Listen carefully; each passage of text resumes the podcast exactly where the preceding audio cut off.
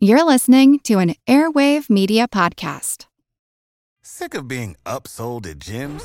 My guy, you're currently a base member. For $90 more, I can upgrade you to our Shred membership. For $130 more, you'll be a Swole member. And for just $300 more, you'll reach Sweat Platinum. At Planet Fitness, you'll get energy without the upsell. Never pushy, always free fitness training and equipment for every workout. It's fitness that fits your budget. Join Planet Fitness for just $1 down and $10 a month. Cancel anytime. Deal ends Friday, May 10th. See Home Club for details. Hi, I'm Neil, And I'm Ken. And we are from the Triviality Podcast, a pub trivia style game show where a lack of seriousness meets a little bit of knowledge. Join us each week for an hour long game of general knowledge trivia featuring special guests from around the world, plus tons of extra themed episodes. If you want to improve your trivia game, Or you just want to scream at us in your car when we get easy questions wrong, then we're the show for you. Find Triviality on all your favorite podcast apps. but you know that because you're already listening to a podcast. Hub and Spoke. Audio Collective.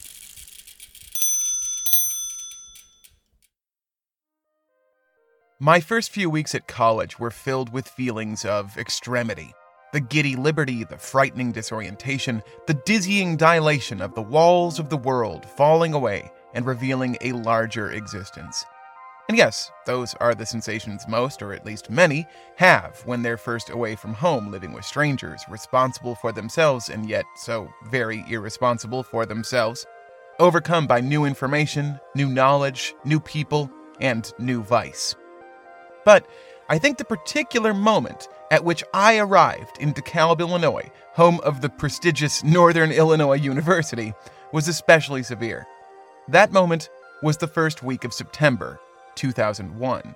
Okay, I have got to interrupt you right now. Sorry. Richard Hack, thank you very much. We appreciate the book is called Hughes. We want to go live right now and show you a picture of the World Trade Center. When I think back on it, once I get past the tragedy and terror, I'm struck by how plastic the weeks and months after 9 11 felt. How protean the world was, how uncertain, how uh, moldable.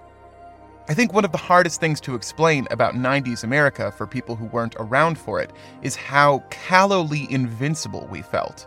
Not confidently invincible, just passively, naively invulnerable. You can see it in almost any American film made between 1995 and 2001. Almost invariably, there will be some plot about the oppression of comfort, the intolerability of safety. Janie, today I quit my job. And then I told my boss to go fuck himself, and then I blackmailed him for almost $60,000. Pass the asparagus. Your father seems to think this kind of behavior is something to be proud of. And your mother seems to prefer that I go through life like a fucking prisoner while she keeps my dick in a mason jar under the sink. How dare you? So I was sitting in my cubicle today and I realized ever since I started working, um, every single day of my life has been worse than the day before it. So that means that every single day that you see me, that's on the worst day of my life. What about today? Is today the worst day of your life? Yeah. Wow, that's bad stuff. Murder, crime, poverty, these things don't concern me.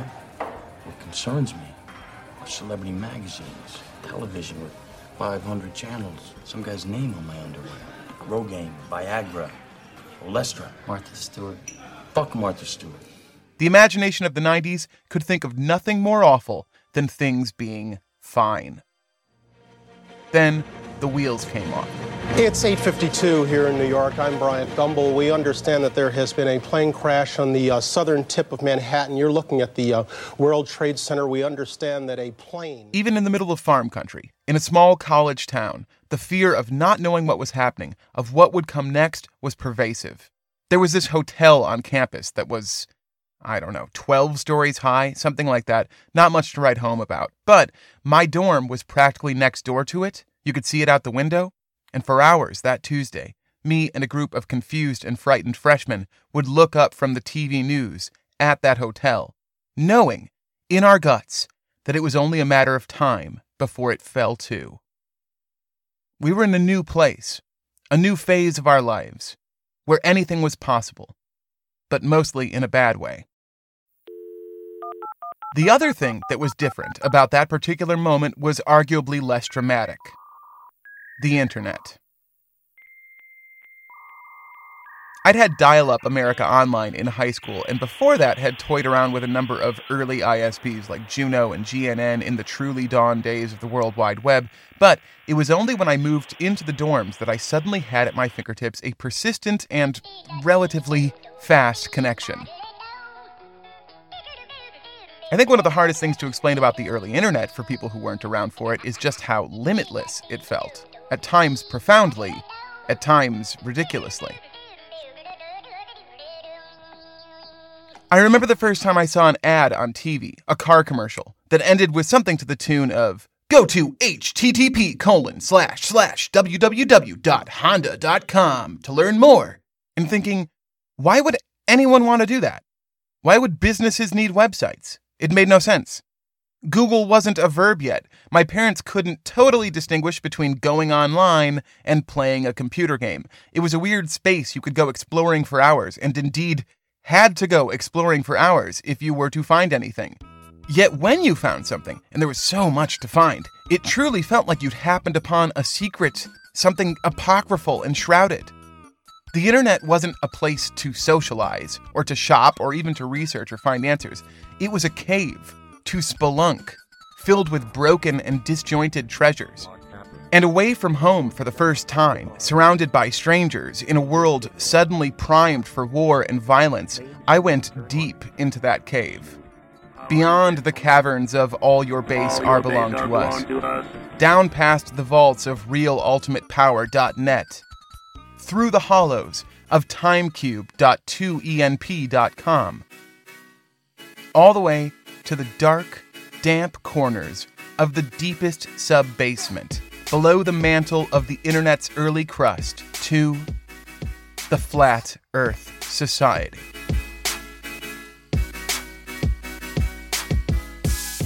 This is The Constant, a history of getting things wrong. I'm Mark Chrisler. Back in our episode on Columbus, Discovered, I said we wouldn't talk about the flat Earth on this show because nobody really believed in it in the first place. That's obviously an oversimplification. Lots of civilizations and religions have believed the Earth was flat from prehistory onward, all around the world. See what I did there? And while the hoity toity sets in Greece and China and Persia and Europe and etc. may have known the planet was round, that doesn't mean that knowledge trickled down to the hoi polloi. But the contemporary flat earth movement, which I discovered back in the latter days of 2001, and which began an improbable ascension in the last five years, doesn't descend from the beliefs of ancient Mesopotamians or Egyptians or Israelites or Norse or Germans or anything like that. It doesn't follow in the traditions of pre Socratic philosophers like Democritus or Xenophanes. Instead, modern flat earthers trace a much shorter lineage back only to the mid to late 19th century. And the most important moment in the young history of the flat earth is the fulcrum of our story an 1887 science experiment. This week's episode Reductio ad absurdum.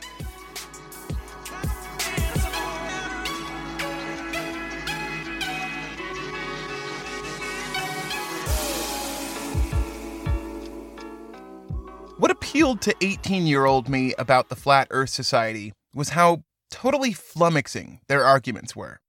As I recall, at the time they had a web page featuring 100 or 200 such arguments that, they said, proved the Earth was flat. And if you were somebody who had never considered the possibility before, or thought particularly hard about the shape of the world, those arguments could quickly overbear you.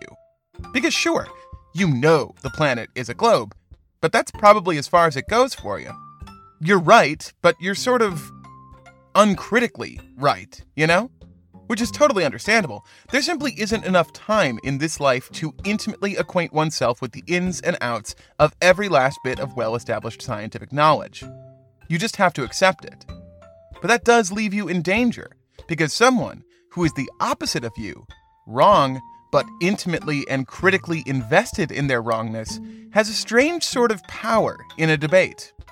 If somebody runs up to you and yells, If the earth is round, how come I can see the light at Cape Hatteras from 40 miles away? What are you supposed to say? What do you know about North Carolina lighthouses or the exact geometry of the planet? How far should you be able to see the lighthouse from? And how far can you actually? You don't know. You don't stand a chance. And the same thing goes if that person then says, How do you explain the Michelson Morley experiment of 1887, which showed the Earth isn't moving through space? What would you say to that? Where would you even begin? Well, there are a number of places, honestly.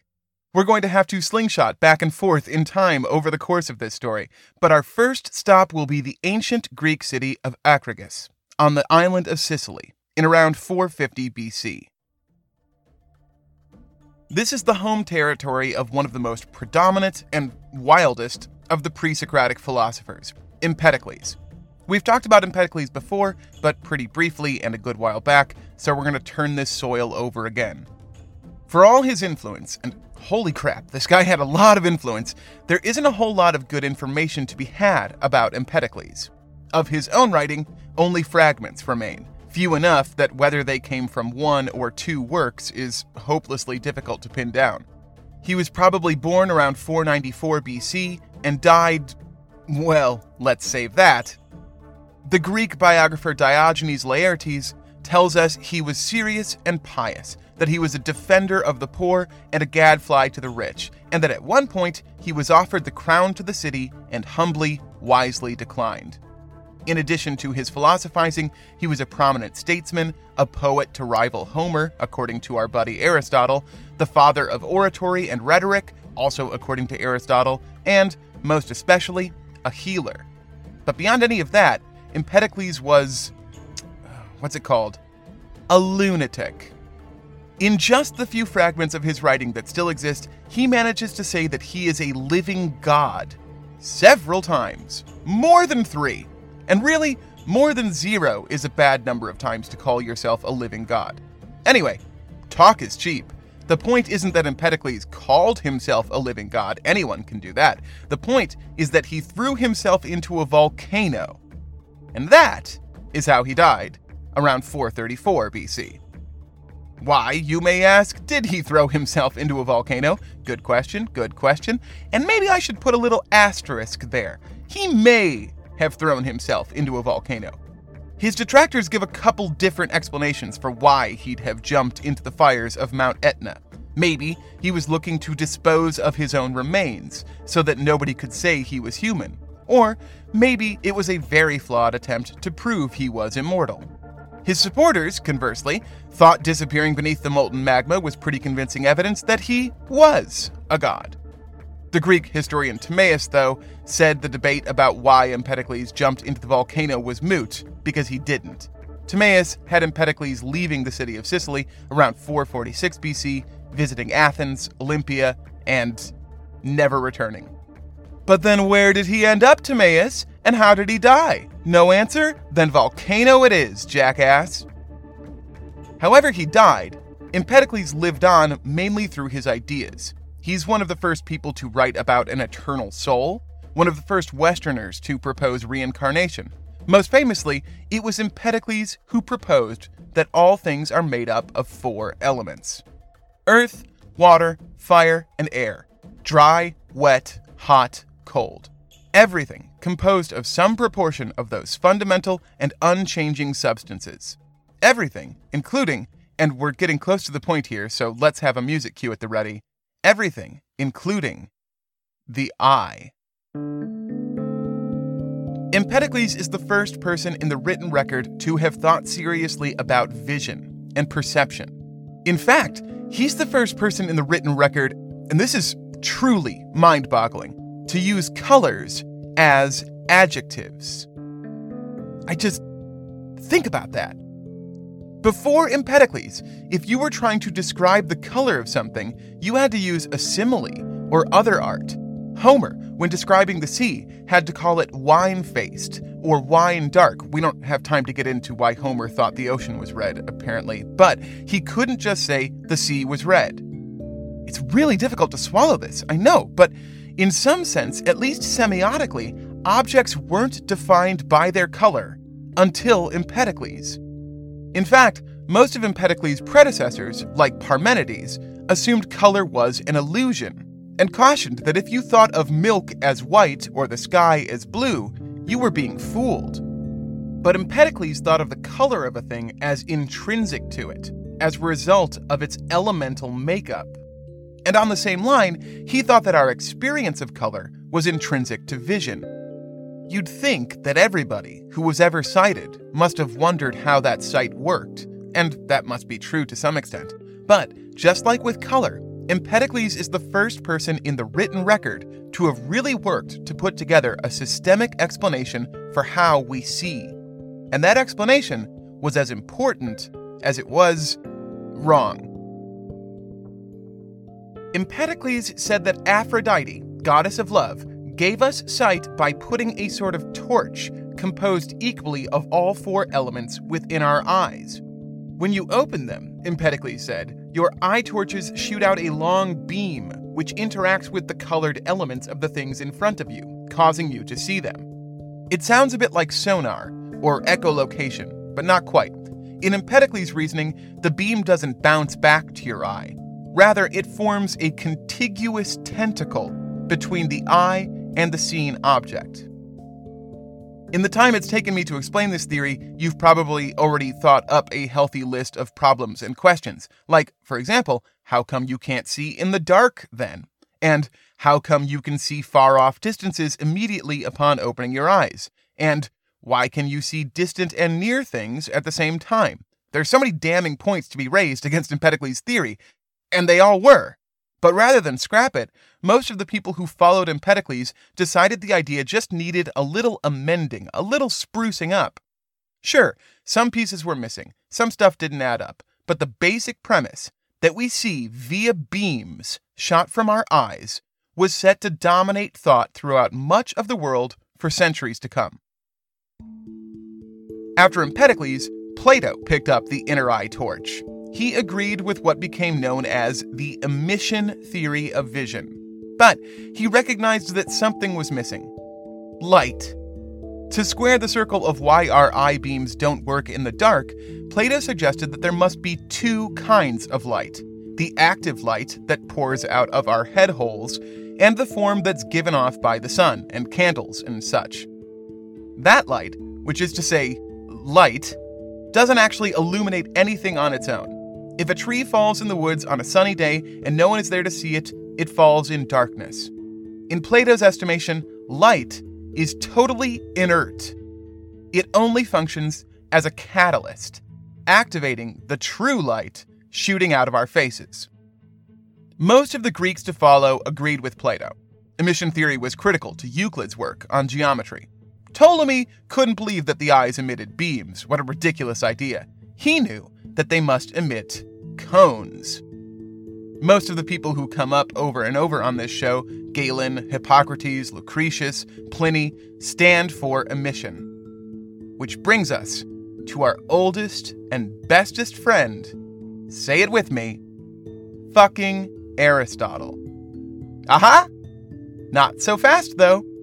On the subject of sight, Aristotle rejected his teacher Plato, writing, In general, it is unreasonable to suppose that seeing occurs by something issuing from the eye. Instead, Aristotle argues for something closer to the truth, incrementally. Say that you look up at the moon. According to Aristotle, what happens is that the eye changes and takes on the form of the moon. Whether this was meant literally or not is a matter of intractable debate. So that part's funky but at least it doesn't call for any eye beams. Instead, the necessary component is light, which Aristotle chalked up as basically a wave that traveled through the air. Holy shit, Aristotle, I think you kind of got this one. I mean, with a whole bunch of exceptions that we'll come back to, but for now, take the W, Aristotle. Unfortunately, in this one case, out of all the ideas Aristotle ever posited, nobody much listened to him. So, eye beams were the winner. There were some other dissenting theories, particularly from Democritus, who believed that objects radiated spectral copies of themselves, but for the most part, Empedocles, Plato, Galen, Hippocrates, Ptolemy, and Euclid emerged on top. eye beams dominated the thought of the Roman Empire up through its collapse and then kept going. I know this episode is already a bit of a shaggy dog, and you have no idea how much shaggier it's going to get. But we've got to really quick talk about something that I think we've somehow avoided up until now the transmission of the Greek classics. For how much Greek thought influenced and even dominated European thought for so long, it's hard to imagine that up until around 1204 AD, Europe mostly didn't have access to the writers and thinkers that shaped their philosophical existence. After the fall of the Roman Empire, the texts of the ancient Greeks and the ability to read Greek quickly waned from all points north. Meanwhile, the Byzantine Empire and the Abbasid Caliphate had all the Greek they could eat. Sometime in the 8th century, the House of Wisdom came to be in Baghdad, exactly when and how are disputed, and the Islamic world began a large scale effort to translate all known works of human writing into Arabic and Persian. This vast accumulation of knowledge was the start of what is often called the Islamic Golden Age, when Persian and Arab science, art, math, and literature just absolutely dominated, totally flourished. And I mean, hey, it's not a competition, but it's not totally a coincidence that the same period of time is sometimes called the Dark Ages in Europe. And yeah, there's a lot of good reason to reject that term, Dark Ages.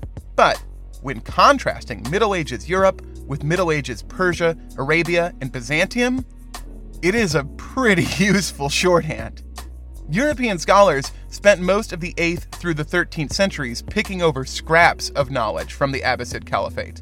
The Islamic world had direct access to every idea or revelation ever thought up almost anywhere on the globe. They had Galen and Hippocrates, Ptolemy and Pliny, Euclid and Pythagoras, and yeah, fucking Aristotle. Europe, on the other hand, had to rely on poor and partial translations, from Greek to Arabic to Latin, none of which they understood all too fluently. Which is all to say that while most of the world spent the first millennium or more believing in eye beams, they didn't necessarily believe in them the same way. In Europe, emission was sort of passively understood, like Plato's light without eyes to catalyze it. In contrast, throughout Byzantium and the Caliphate, it was a matter of debate, thought, conjecture, and experimentation. In the 9th century, the great physician Hunayn ibn Ishaq the most prolific translator of the movement, and the father of Arab philosophy Al Kindi, both concluded from their readings of Galen that sight came Cyclops style from the eyes. 150 years or so after they kicked the bucket, along came Hassan ibn Haytham, sometimes called Alhazen. He was born in Basra around 965, where he became vizier. In his downtime, he studied math, science, and philosophy, especially Aristotle. His hobby was trying to put together a square within an equal area to a circle, i.e., the impossible squaring the circle.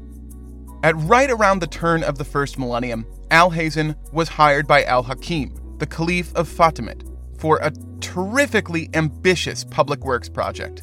The Fatimid Caliphate had its capital in the great Egyptian city of Cairo, one of the oldest and grandest and most important cities in the world. For all the time that Cairo had existed, its greatest strength was also its greatest weakness the Nile. The waters of the Nile nourished the land, but they also frequently overran the banks of the land and flooded everything. Just as frequently, the river would slow and the farms around Cairo would dry up.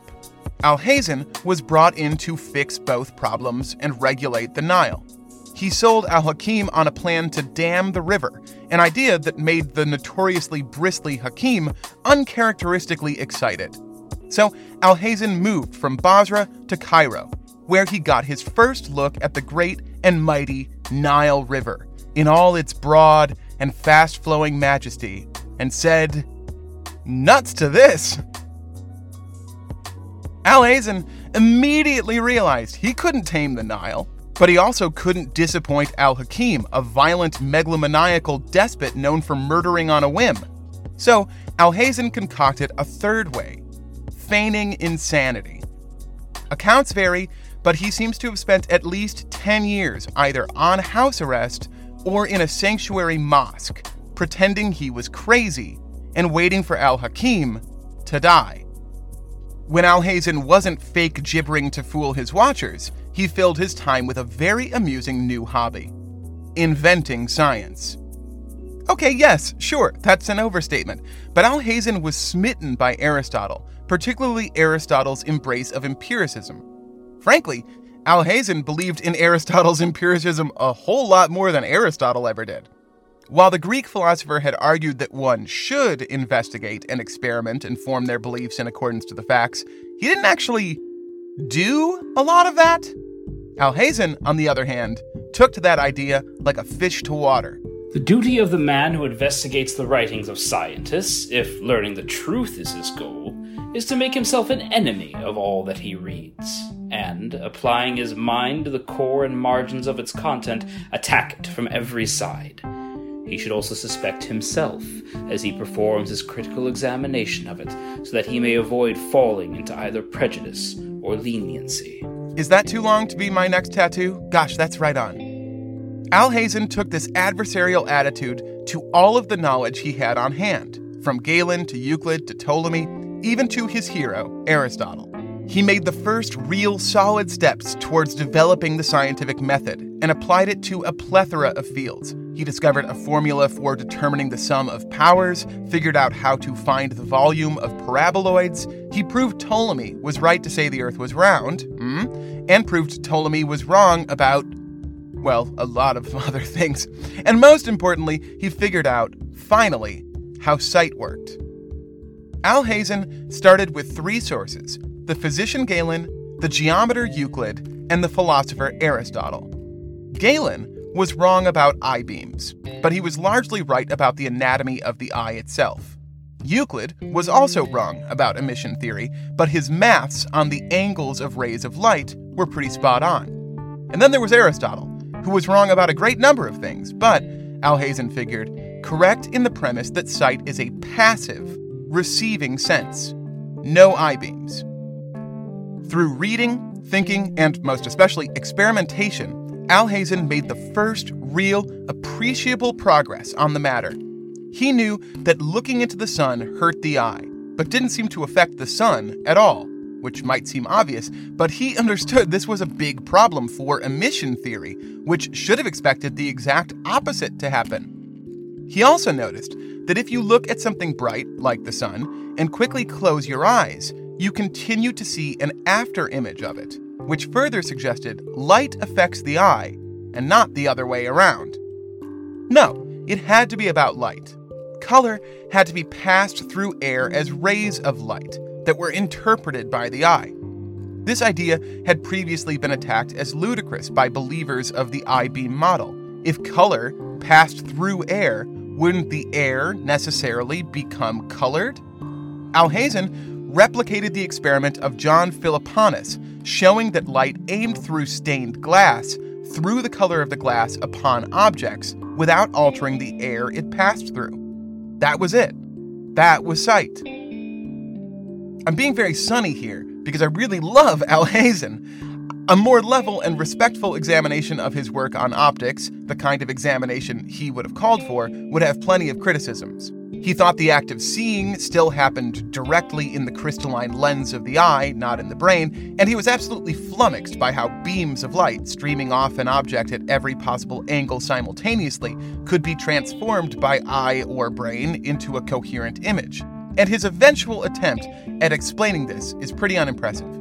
But the largest failing of Alhazen's book of optics was that he didn't succeed in getting many to read it. Maybe because everyone thought he was insane at the time. I don't know. But given time, the Book of Optics did make it out into the world. It really hit Europe around 1250 AD in Oxford. A few years before, Roger Bacon had lost his job teaching grammar, logic, math, astronomy, and music at the University of Paris. With no job and no prospects, he busied himself at Oxford by reading every book on optics and perspective ever written, including Alhazen's. Using that as his basis, Bacon went even further, suggesting that the images taken in by the eye were sent to and decoded by the brain. Still, the eye beam theory wouldn't die.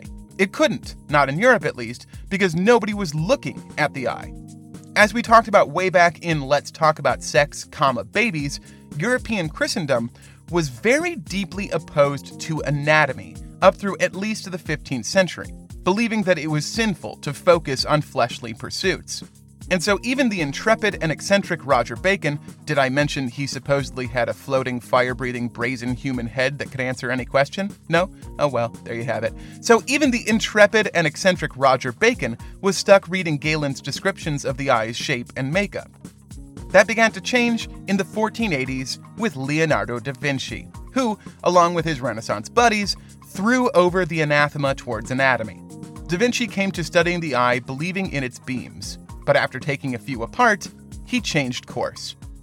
But Da Vinci's drawings of the eye, as revelatory as they may have been to him personally, weren't very good. They paved the way, though, and for the next 120 years or so, as the war between emission and intromission continued on, better and better models of the eye were built to wage it.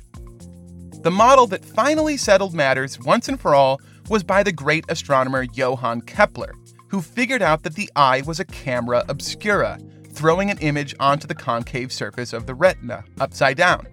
The real near miss here is that Alhazen had been the first person outside of Asia to build a camera obscura, and he'd experimented with it at length at the same time that he was writing and thinking about optics, but he failed to make the connection.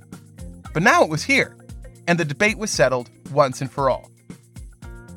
For centuries, artists had been crafting the eyes of their greatest subjects as larger than life to indicate the power of their glance. Soldiers saluted their superiors as a gesture indicating their penetrating gaze. Poets wrote about lovers' eye beams becoming intertwined, love at first sight. And it was all bullshit. Emission was wrong. The eye didn't spill out light, it gulped it up. Then what was the drink? That was the question that would eventually lead to the 1887 science experiment that we will eventually get around to, I promise. But first, we've got to go all the way back to the beginning again. After this.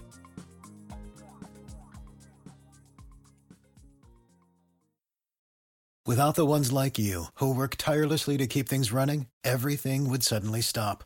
Hospitals, factories, schools, and power plants, they all depend on you.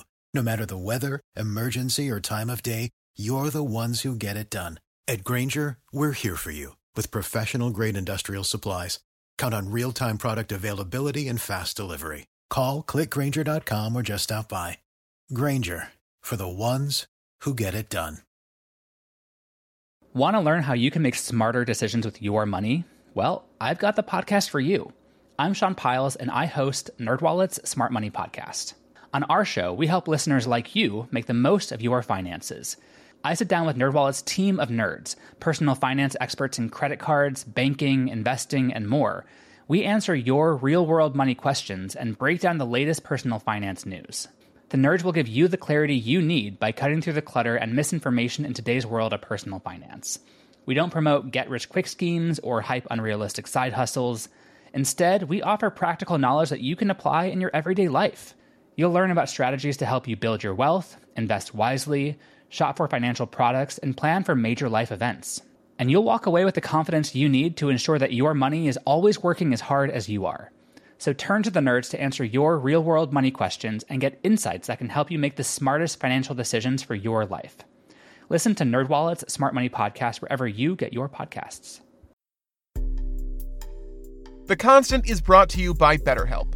If something is preventing you from achieving your goals or interfering with your happiness, BetterHelp Online Counseling is there for you. They will assess your needs and match you with a licensed professional therapist in a safe and private online environment in under 24 hours from signing up.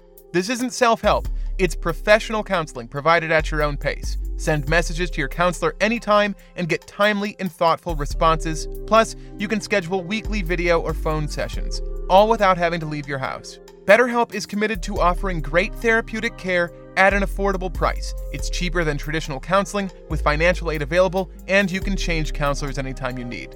What's more, it's available worldwide, with counselors specializing in areas that might not be available to you locally, like trauma, self esteem, LGBT matters, stress, anxiety, or depression. Anything you share is confidential.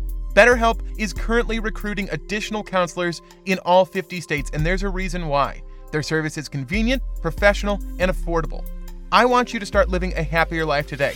As a listener, you'll get 10% off your first month by visiting betterhelp.com slash.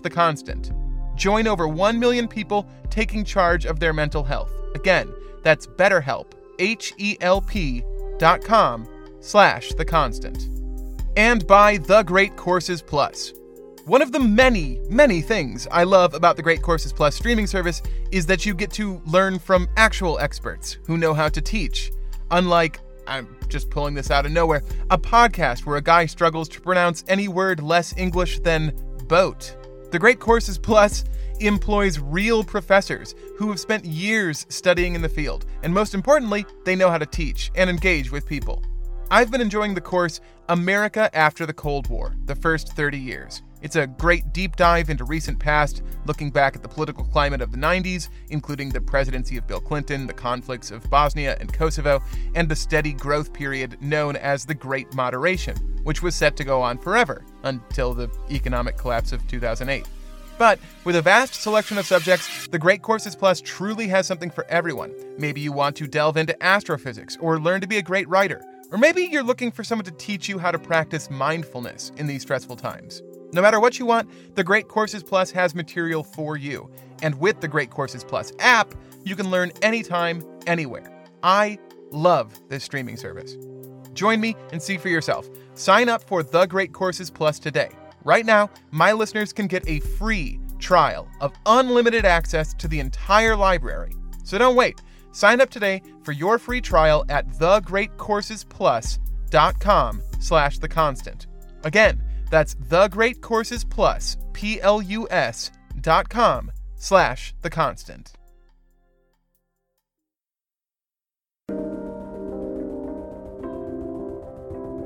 All right, let's remember where we're at and why we're here. Eventually, we're going to get to 1887, where a critical science experiment helped accidentally reignite the flat Earth movement. We started the journey there back around 450 BC with the philosopher Empedocles and his theory that vision is based on beams being shot from the eyes. The garden path got us as far as the early 1600s when Europeans finally settled once and for all that this was very wrong. Thanks to a few very notable 17th century thinkers, particularly astronomer Johann Kepler and philosopher Rene Descartes, the Western world finally understood that sight was the result of light entering the eye. But this only led to an even more vexing question. What then was light? What shape was it? And also, how fast did it move? To answer those questions, we have to reset back to 450 BC, back to the island of Sicily, back to Empedocles. We already know what Empedocles thought light was the lantern of the four elements reaching out from inside the eyes where they were put by Aphrodite, but Empedocles also considered the shape and the speed of this inner light. The shape, he figured, was simple light was a ray, shooting straight out from the face. The speed, though, was a more difficult matter.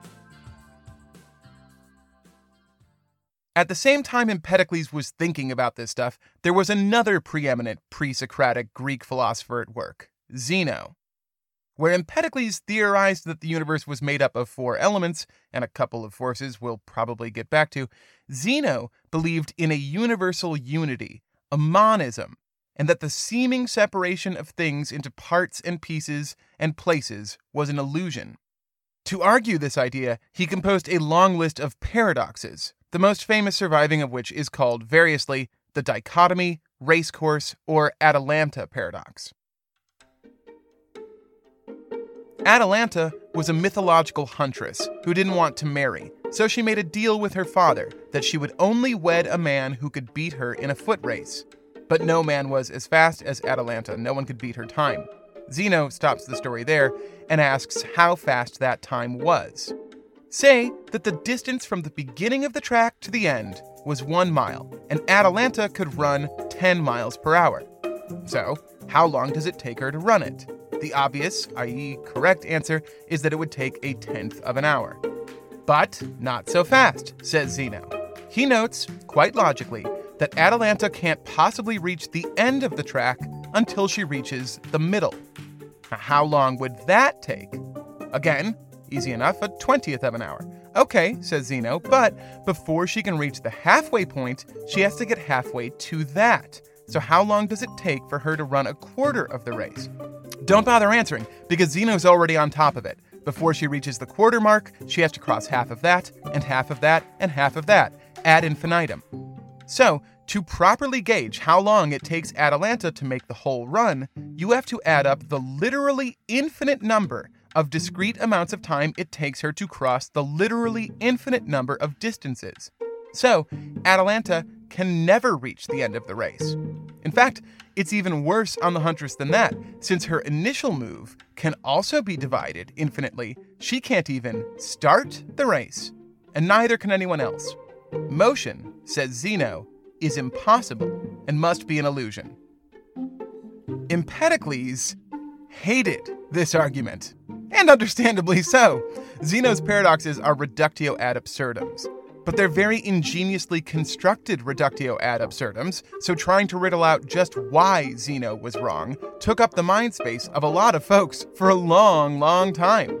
What was clear and irrefutable about the dichotomy paradox to Empedocles, though, was that it showed there couldn't be such a thing as infinite speed. If something traveled, it had to take time. And so, he became the first person to write that the speed of light must be finite. Unfortunately for Empedocles, though, his views on sight and optics represented a paradox of their own.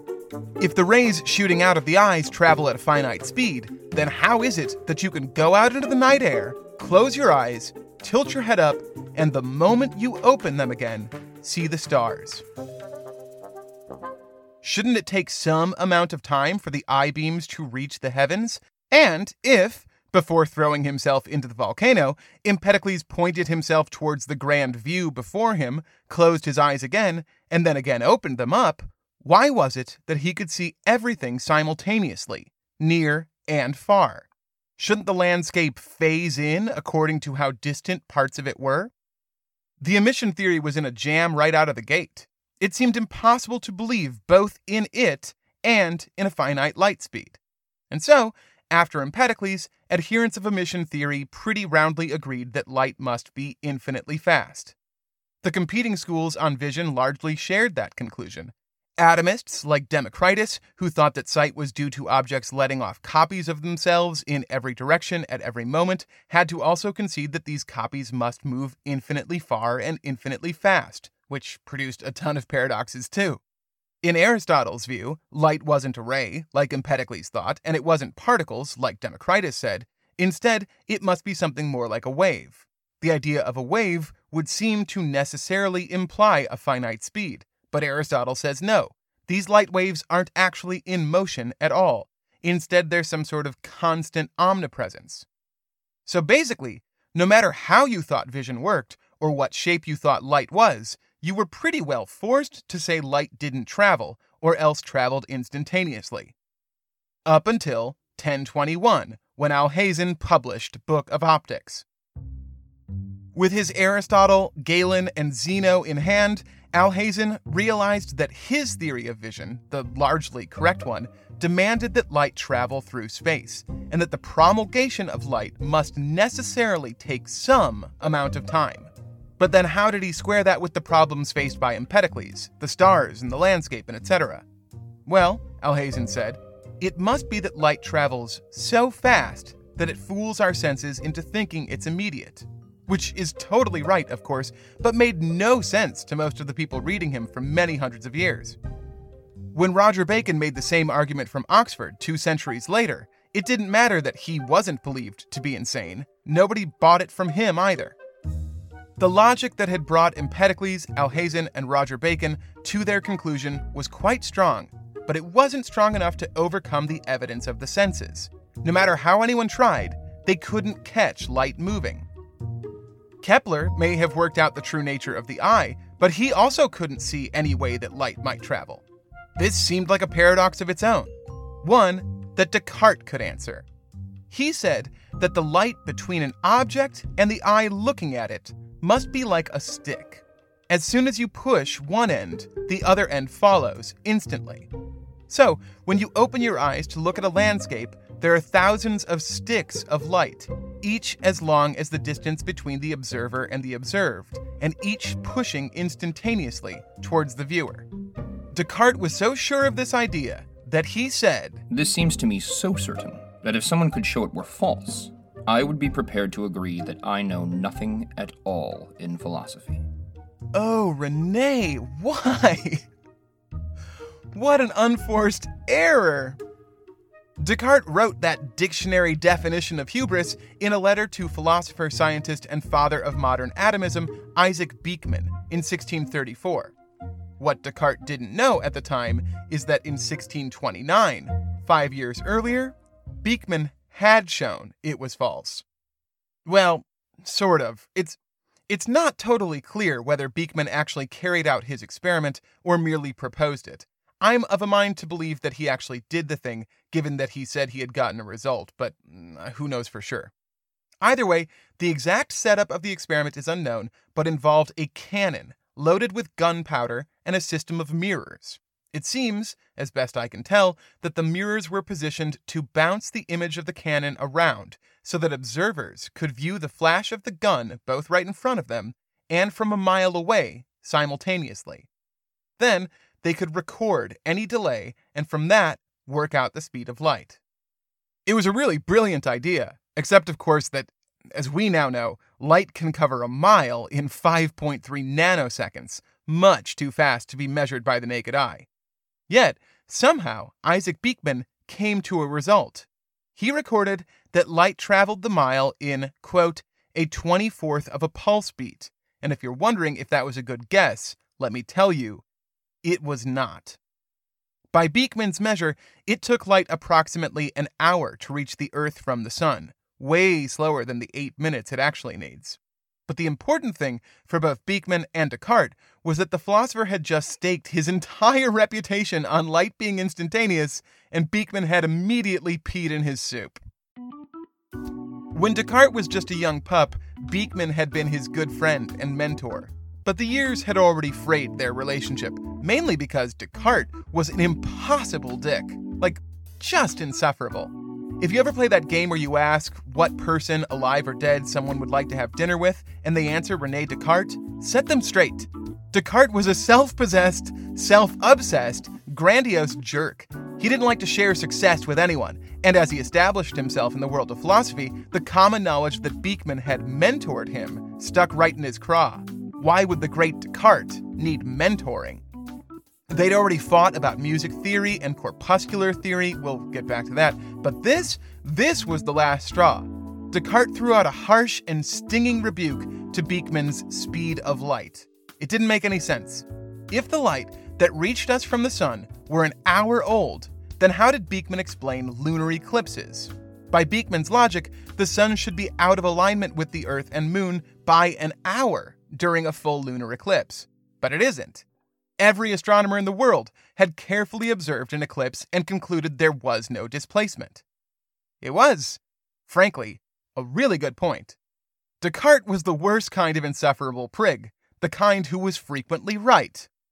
Unknowingly, though, his refutation had laid the seeds for someone to actually prove he knew nothing about philosophy, in his own words. The problem with Descartes' lunar eclipse experiment was the same problem of Beeckman's mirrored cannon, and the same as every other attempt to measure light up until that point.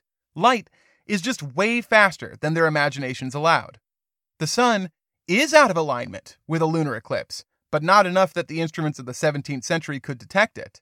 If, however, you tried the same basic experiment on something much farther away than the moon, well, that would be different. And so it was. But for the time being, Descartes won the day. Yes, as far as anyone was concerned, light didn't travel. Even though lots of people were unnerved or suspicious of that conclusion, nothing could seem to prove it incorrect. In 1638, Galileo tried to detect light's travel through an experiment inspired by Beeckman's. He trained two men to stand facing one another holding covered lanterns. When one man opened his, the other was to respond immediately by doing the same. Once they got the hang of this game, they began backing up like a game of backyard catch. Eventually, they were signaling back and forth from over a mile away, but Galileo couldn't detect a delay, and neither could anyone else who tried it. Galileo was forced to unhappily conclude that light was either instantaneous or else unthinkably fast. Forty years after Galileo, things started to fall into place thanks to Ole Romer. Romer was quiet, sober, studious, and humble. Or at least he was compared to all the other loudmouths and narcissists in this frickin' story. Had he been a more braggadocious character, he'd have had plenty to pull from. Louis XIV hired him to build the fountains at Versailles and to tutor the Dauphin before returning to his native Denmark to serve as professor of astronomy at the University of Copenhagen, and then the royal mathematician to the Danish court. Sounds kind of boring, but from there, he put together the national system of weights and measures, introduced the Gregorian calendar, and invented the first temperature scale, which Fahrenheit then improved upon. He invented and implemented the first gas streetlights in Copenhagen, and even commanded the police, which he entirely dismantled, firing every last officer. And would you believe it, this improved the city, leading to a better force with higher morale and better relationships to the community. Huh. Weird. Wish there was something we could learn from that. Oh well.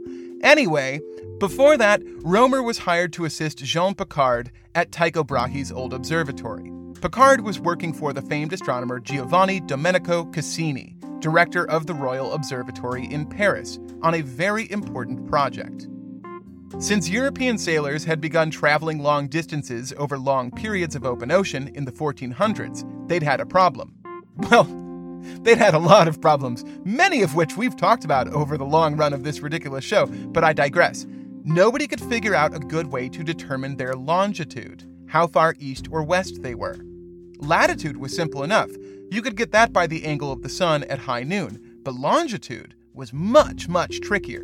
The only way they knew how to figure it was by pure estimation, or what was technically called dead reckoning. Basically, you knew how far west you were the last time you saw land, so you just guessed how fast you'd been going since then and drew assumptions from there.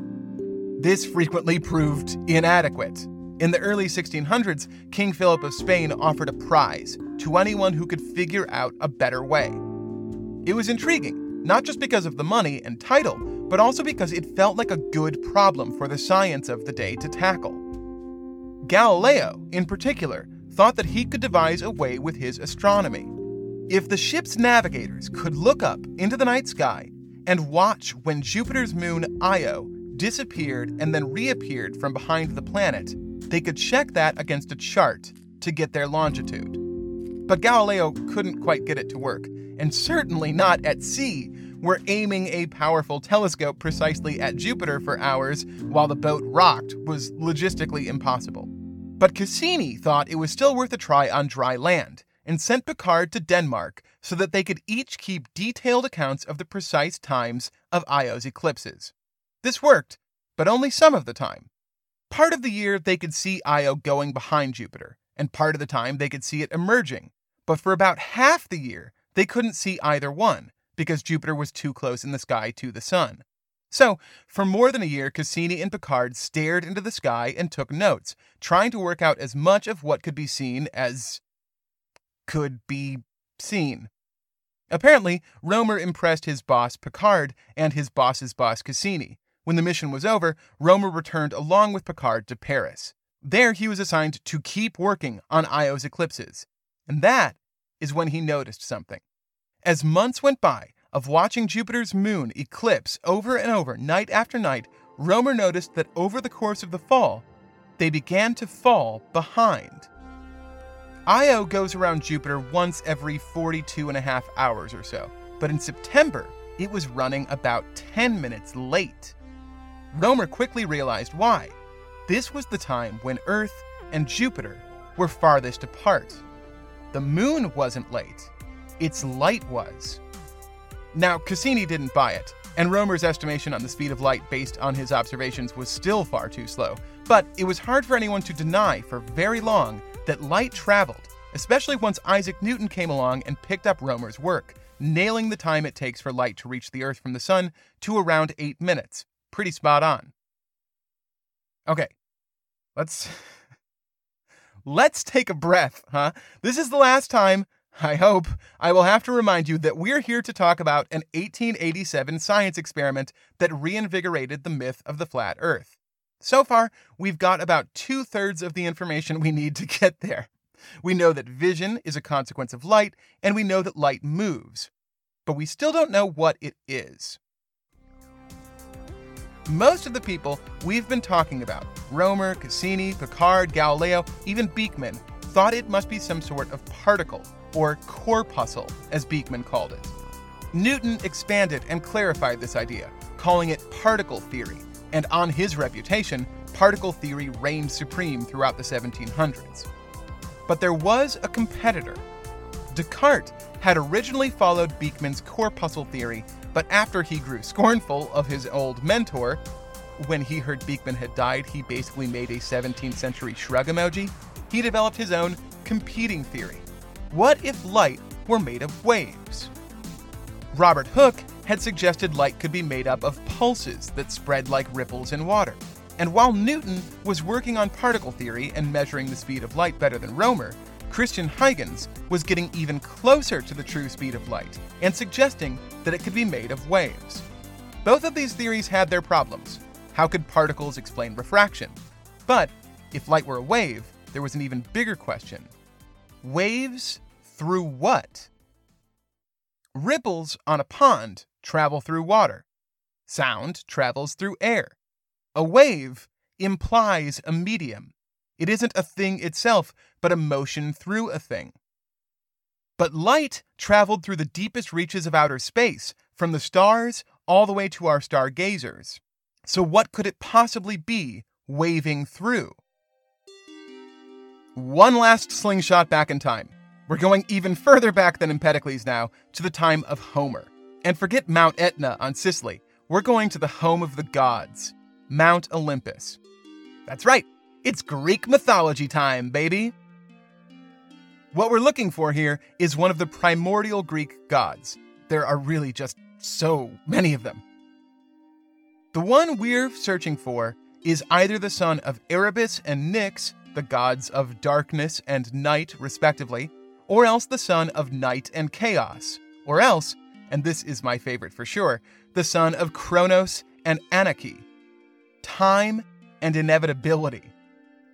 Whatever his parentage, his name and his kingdom were one and the same. Ether. Hard to get a precise etymology for a word this old, but ether meant something to the tune of upper sky or pure air. This wasn't the regular old winds, they belonged to Aeolus. This was a sort of air of the gods, a rarefied substance breathed by the divine at Olympus. But it wasn't just air but better, it was its own element. Now, Empedocles had nothing to say about ether. To him, there were just the four elements and the forces that attracted and repelled them love and strife. Yep, love and strife. Plato mentions ether once, but offhandedly, as if it's just really clean, like organic, free range, non GMO air. Other than that, Plato's on board with Empedocles. Four elements, no ether. Then comes fucking Aristotle. For a while, Aristotle agreed with his mentor four elements, no ether. But just like Descartes, Aristotle was a dick about mentors, so soon enough he decided four elements weren't enough. There was a fifth, or rather, a first, a prime, celestial, perfect element that filled the heavens. It wasn't like the others. It wasn't dry or wet, hot or cold. It didn't mix or change or dilute. It simply moved through the sky in circular flows, pushing the stars and planets along with it. To be absolutely 100% clear, like the element itself, Aristotle never called this substance ether, but all the other Greeks sure did. When the Romans got their hands on the idea, they gave it a Latin name, the fifth element, the quint essence. But for both Greek and Roman, this fifth element was sort of a curiosity, a footnote. When Europeans rediscovered Aristotle in the 11th century, though, ether became lots more important. Because it helped explain two of the dominant sciences of the time astrology and alchemy. The movements of the stars and planets had a large effect on human events. That much astrologists knew. But how? If space were a vacuum, then how did Jupiter's retrograde motion carry its impact on us Earthlings? Ether provided an explanation. There was no vacuum. Instead, there was ether, quintessence, which pervaded all the heavens and even existed in some thin quantity on Earth. This provided a direct connection, a medium through which celestial influence could pass.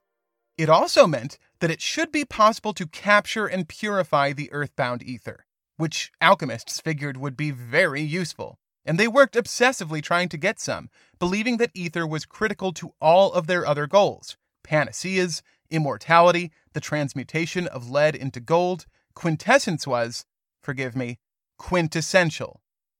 The alchemical idea of ether fell out of fashion well before the four elements, and by the time we get to Newton, Descartes, Beeckman, et al., even that was cast away.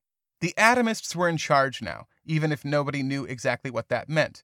But for those who believed that light was a wave, the ether, or something like ether, provided the best explanation for what the waves were traveling through. They called this new quintessence luminiferous ether.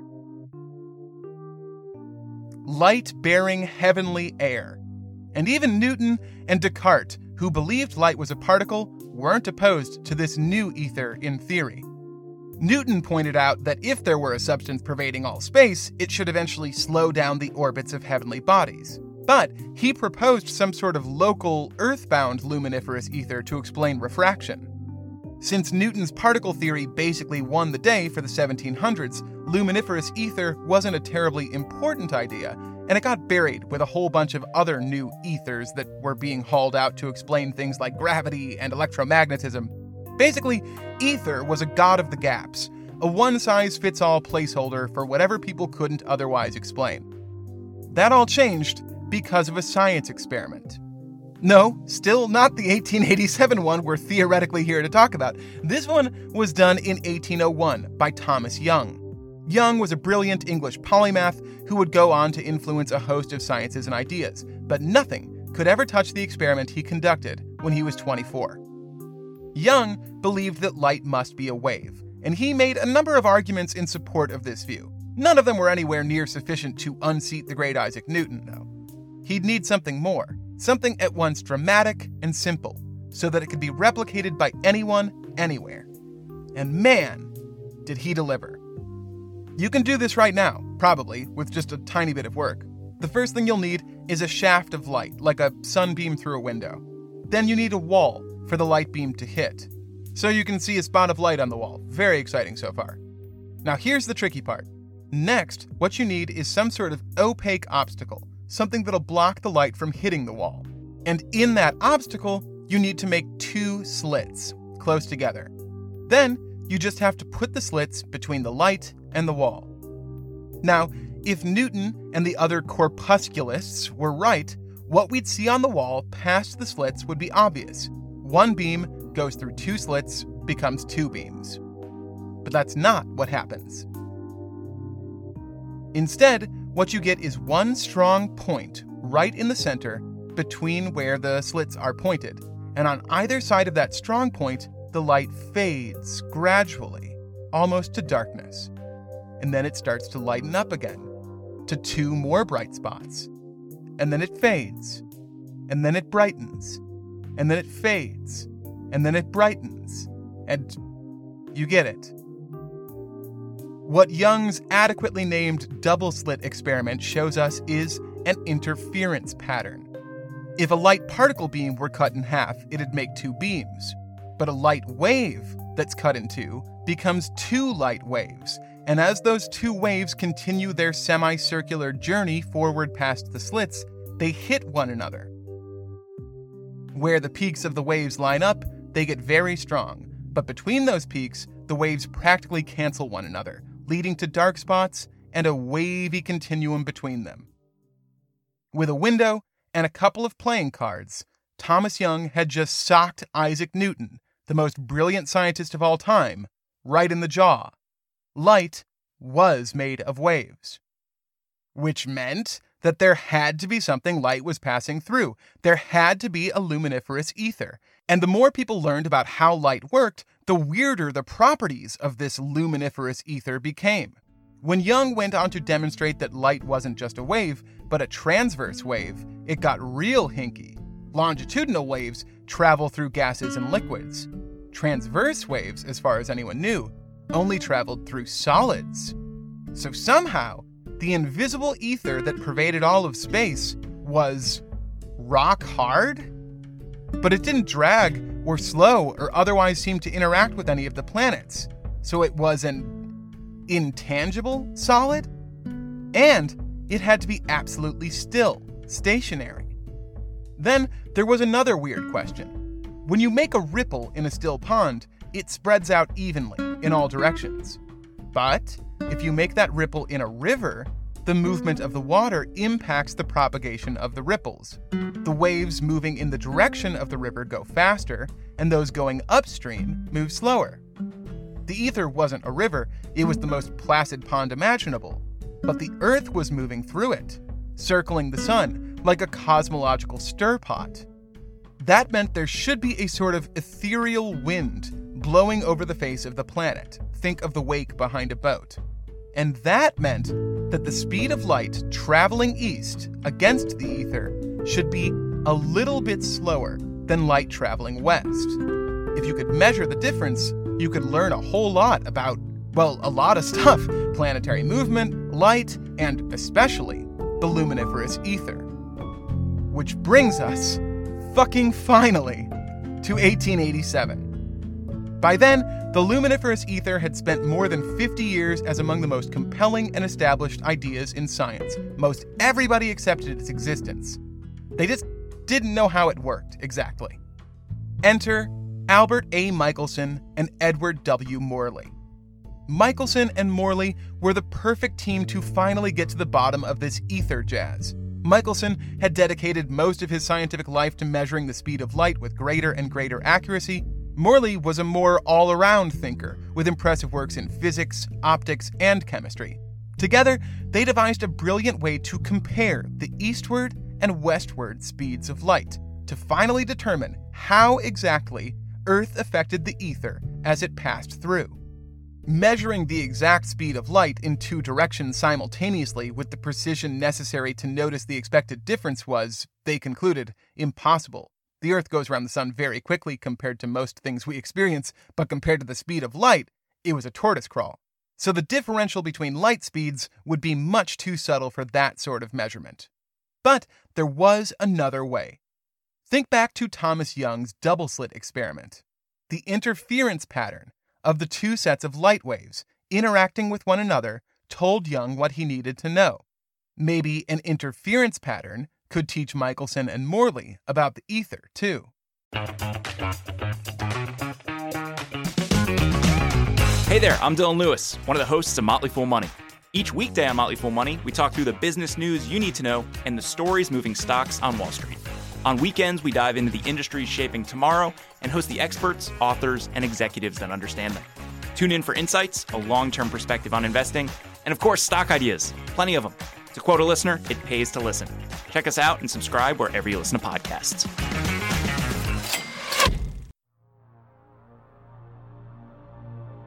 The setup was brilliantly elegant. From above, picture a large lowercase t. At its top was a white light aimed straight down the line.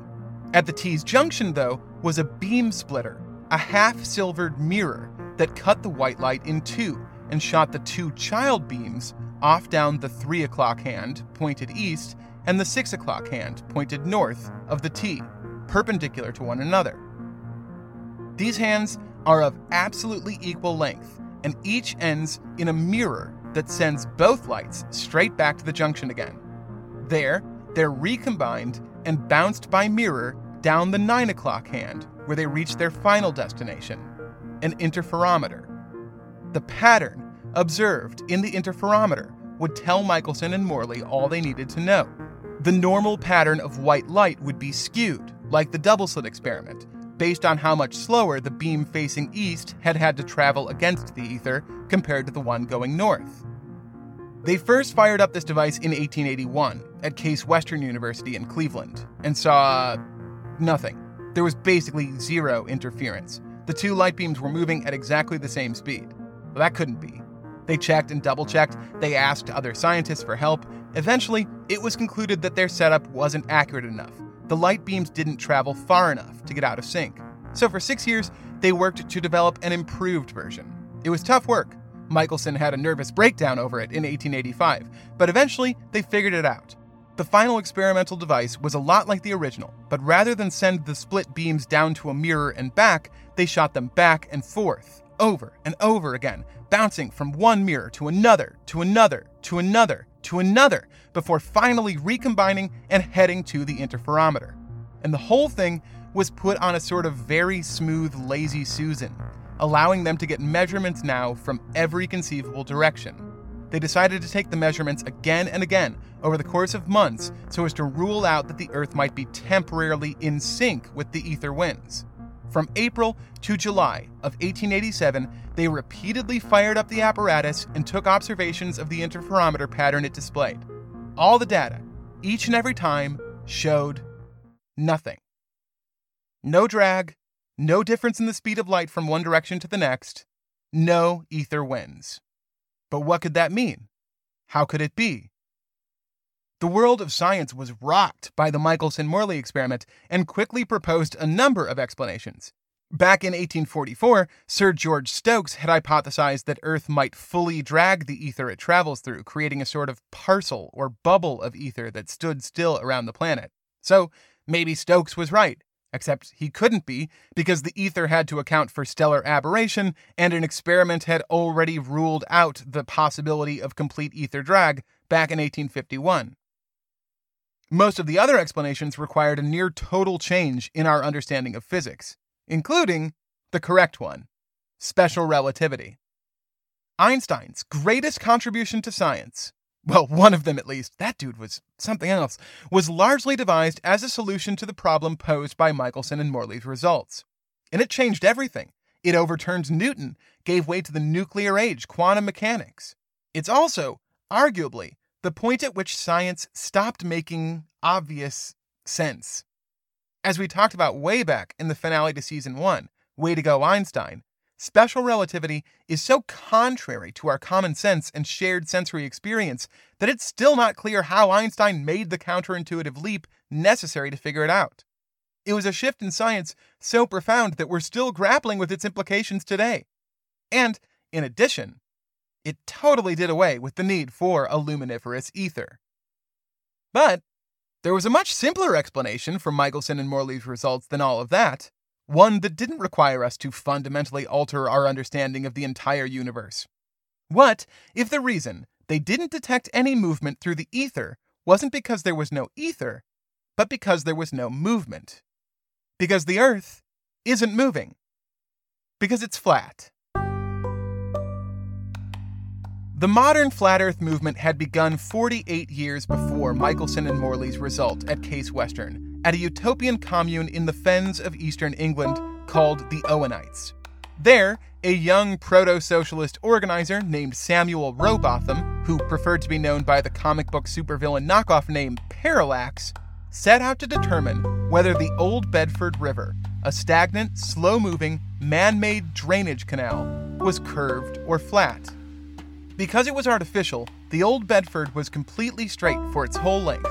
Parallax, I can't believe I have to call him that, Parallax waded out into the middle of the river with a telescope, which he held two thirds of a foot above the water, while a small boat with a flag mounted three feet above its hull rowed away from him. It rowed and rowed and rowed for six whole miles, until, by Parallax's estimation, it should have been well below the curve of the Earth if the Earth were round, that is. But, because it isn't, Parallax was able to watch the boat through his telescope for its whole journey. Parallax repeated this test numerous times over the years and wrote about what he saw, along with other arguments for his belief, in a book called Zetetic Astronomy The Earth Not a Globe, which he published in 1864. Parallax had an undue amount of influence considering what he was saying, but it was still relatively mild. When one of his acolytes, John Hampden, made a public bet with the geographer Alfred Russel Wallace, and the two attempted to recreate Parallax's Bedford level experiment, Wallace managed to show the river did go over the horizon and won the bet. Hampden, rather than tuck his tail between his legs, published a pamphlet saying Wallace had cheated. Eventually, Hampden was sent to prison for libel and for threatening to kill Wallace. Parallax had a nearly as ignominious public kerfuffle when he agreed to travel to Cornwall, where his opponent said one could point a telescope out towards the Eddystone Rocks and see the lantern of the lighthouse just barely above the horizon, nine miles out. Anyone could pull off this experiment, and anyone still can today. But when Parallax trained the telescope out to the Eddystone Lighthouse, he insisted everyone else was wrong and that he could see the whole thing clearly. The nascent flat Earth movement continued to suffer embarrassing defeats over the decades. Yet none of these would put it to bed, because the real evidence for the Earth being flat was, to the believers, insurmountable. Inerrant, even. It was in the Bible. In the last chapter of Earth Not a Globe, what a title, Parallax cited 76 instances in Scripture that support the Earth being flat, starting almost in the beginning, when, on the second day, God made the firmament and separated the waters which were below the firmament from the waters which were above the firmament, and it was so. The vault of heaven, which God spread out above the earth, is referred to over and over again in the Old Testament, from Genesis to Job to Psalms to Isaiah. In Daniel 4:10, he saw a tree of great height at the center of the earth, reaching with its top to the sky and visible to the earth's farthest bounds. The only way a tree could be visible from the farthest bounds of the earth, and indeed, the only way there could be a center at which it stood, was if the earth were flat. And it's not just an Old Testament issue either. When the devil tempts Jesus in the book of Matthew, he takes him to a very high mountain where they can see all the kingdoms of the world. All the way until the end of the Bible, in Revelation, John says he saw four angels stationed at the four corners of the earth. Most of Christendom, even from its early days, had believed the earth was round, and for the many who also believed the Bible was inerrant, this presented a fun puzzle for apologists to work through. But for folks like Parallax, that was all special pleading. The book is clear, the earth is flat. They just needed to prove it. Parallax's disciples continued on this way for decades, frequently embarrassing themselves. After Parallax died, his torch was taken up by Lady Elizabeth Blount, who founded the Universal Zetetic Society to spread his epiphany.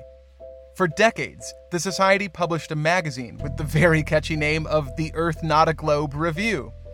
Lady Blount, not warned well enough away by John Hampden's example, renewed the Bedford level experiments again at the turn of the century. In Baltimore, English emigre William Carpenter published A Hundred Proofs the Earth is Not a Globe, a spittle flecked gish gallop of fallacies and disinformation. Naturally, Carpenter was also a mesmerist and a spiritualist, but it was the flatter stuff that really best defined him. The title page of 100 Proofs is probably its catchiest moment. It includes a sort of log line reading upright, downright, straightforward. And I kinda love that. It's downhill from there. Is that a pun? I can't even tell anymore. After a lengthy introduction, wherein he talks about the inerrancy of the Bible and attempts to relitigate the Bedford level folly, he finally gets into the proofs, which include such noodle scratchers as Number 8. If the Earth were a globe, a small model globe would be the very best because the truest thing for the navigator to take to sea with him. But such a thing as that is not known. With such a toy as a guide, the mariner would wreck his ship of a certainty. This is proof that Earth is not a globe. Or Number 17. Human beings required a surface on which to live that, in its general character, shall be level. And since the omniscient Creator must have been perfectly acquainted with the requirements of his creatures, it follows that, being an all wise Creator, he has met them thoroughly. This is theological proof that the earth is not a globe. Or Number 33. If the Earth were a globe, people, except those on the top, would certainly have to be fastened to its surface by some means or other, whether by the attraction of astronomers or by some other undiscovered and undiscoverable process. But as you know that we simply walk on its surface without any other aid than that which is necessary for locomotion on a place, it follows that we have herein a conclusive proof that Earth is not a globe. Leaves a bit to be desired, huh? But of course it does. The problem with Carpenter's book is that he wrote it in 1885, two years before Michelson and Morley inadvertently proved him right. If you've run across contemporary flat earthers in a casual way, it's probably in photos from airplanes or balloons or the tops of mountains asking, Where is the curve? But that's just a starter argument, an entrevue. When you get into the real meat and potatoes of flat earthers, it's Michelson, Morley, and the luminiferous ether. Take what appears to be the largest flat earth channel on YouTube, Globebusters.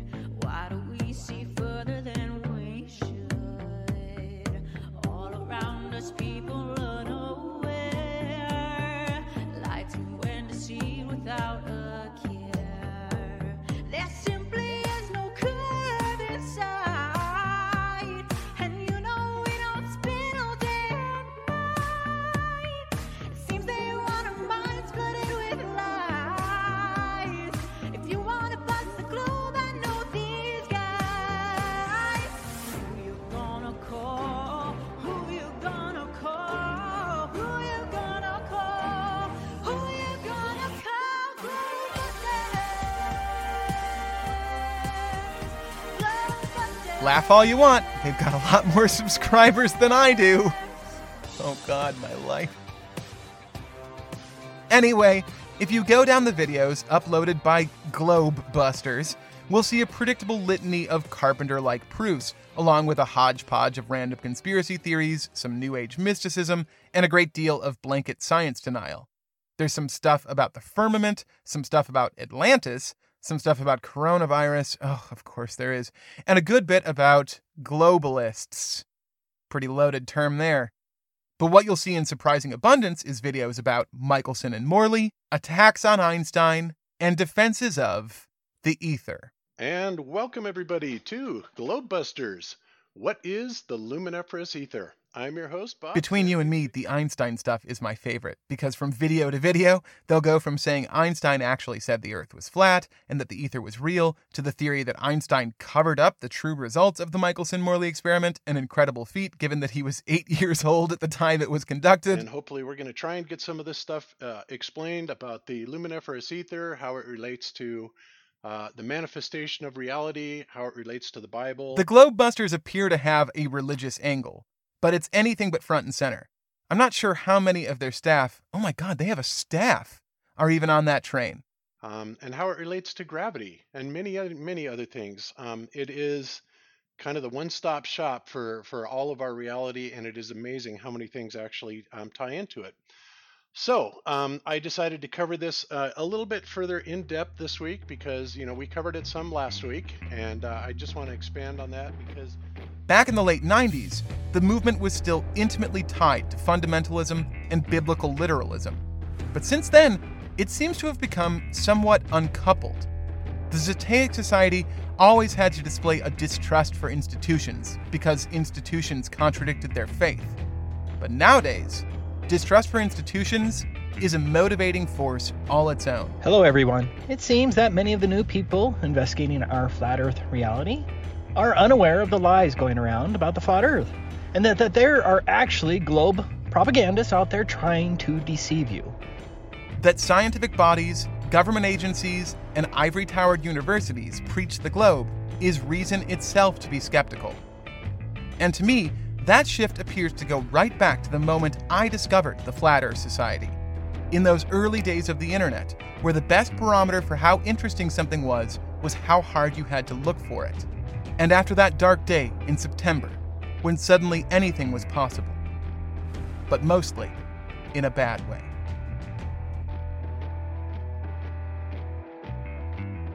Music for today's episode by Lee Rosevere, Blue Dot Sessions, Kevin MacLeod, and Anime is Trash. Voice acting provided by Bilal Dardai, Brendan Balfe, Phil Ritterelli.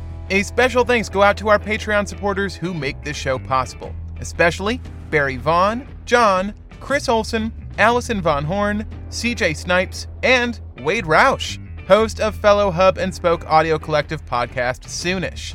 The latest episode of Soonish is about the disturbingly legion number of ways the coming American presidential election could go awry. It's vital and disquieting work. Check out Soonish wherever you listen to podcasts. If you want to support this show, go to patreon.com slash the constant to sign up as a sponsor, or go to constantpodcast.com to find and follow our various social media presences. And tell a friend. Let's see if we can maybe get to the size of Globe Busters. That's modest, right? That's a reasonable ask. You can help. I just don't think that they should have that platform. Thanks for listening. Be back in two weeks. Until then, from Chicago, Illinois, which can occasionally be seen from the Warren Dunes of southeast Michigan, when there's a strong Fata Morgana mirage over the lake, therefore proving the Earth is flat, this has been The Constant. Alright, we're fighting a battle between background noise and heat. It is 9 in the morning, and it is already 86 degrees, 90% humidity. The birds are singing, the fans are blowing. It's imperfect. Let's try to record for a little bit.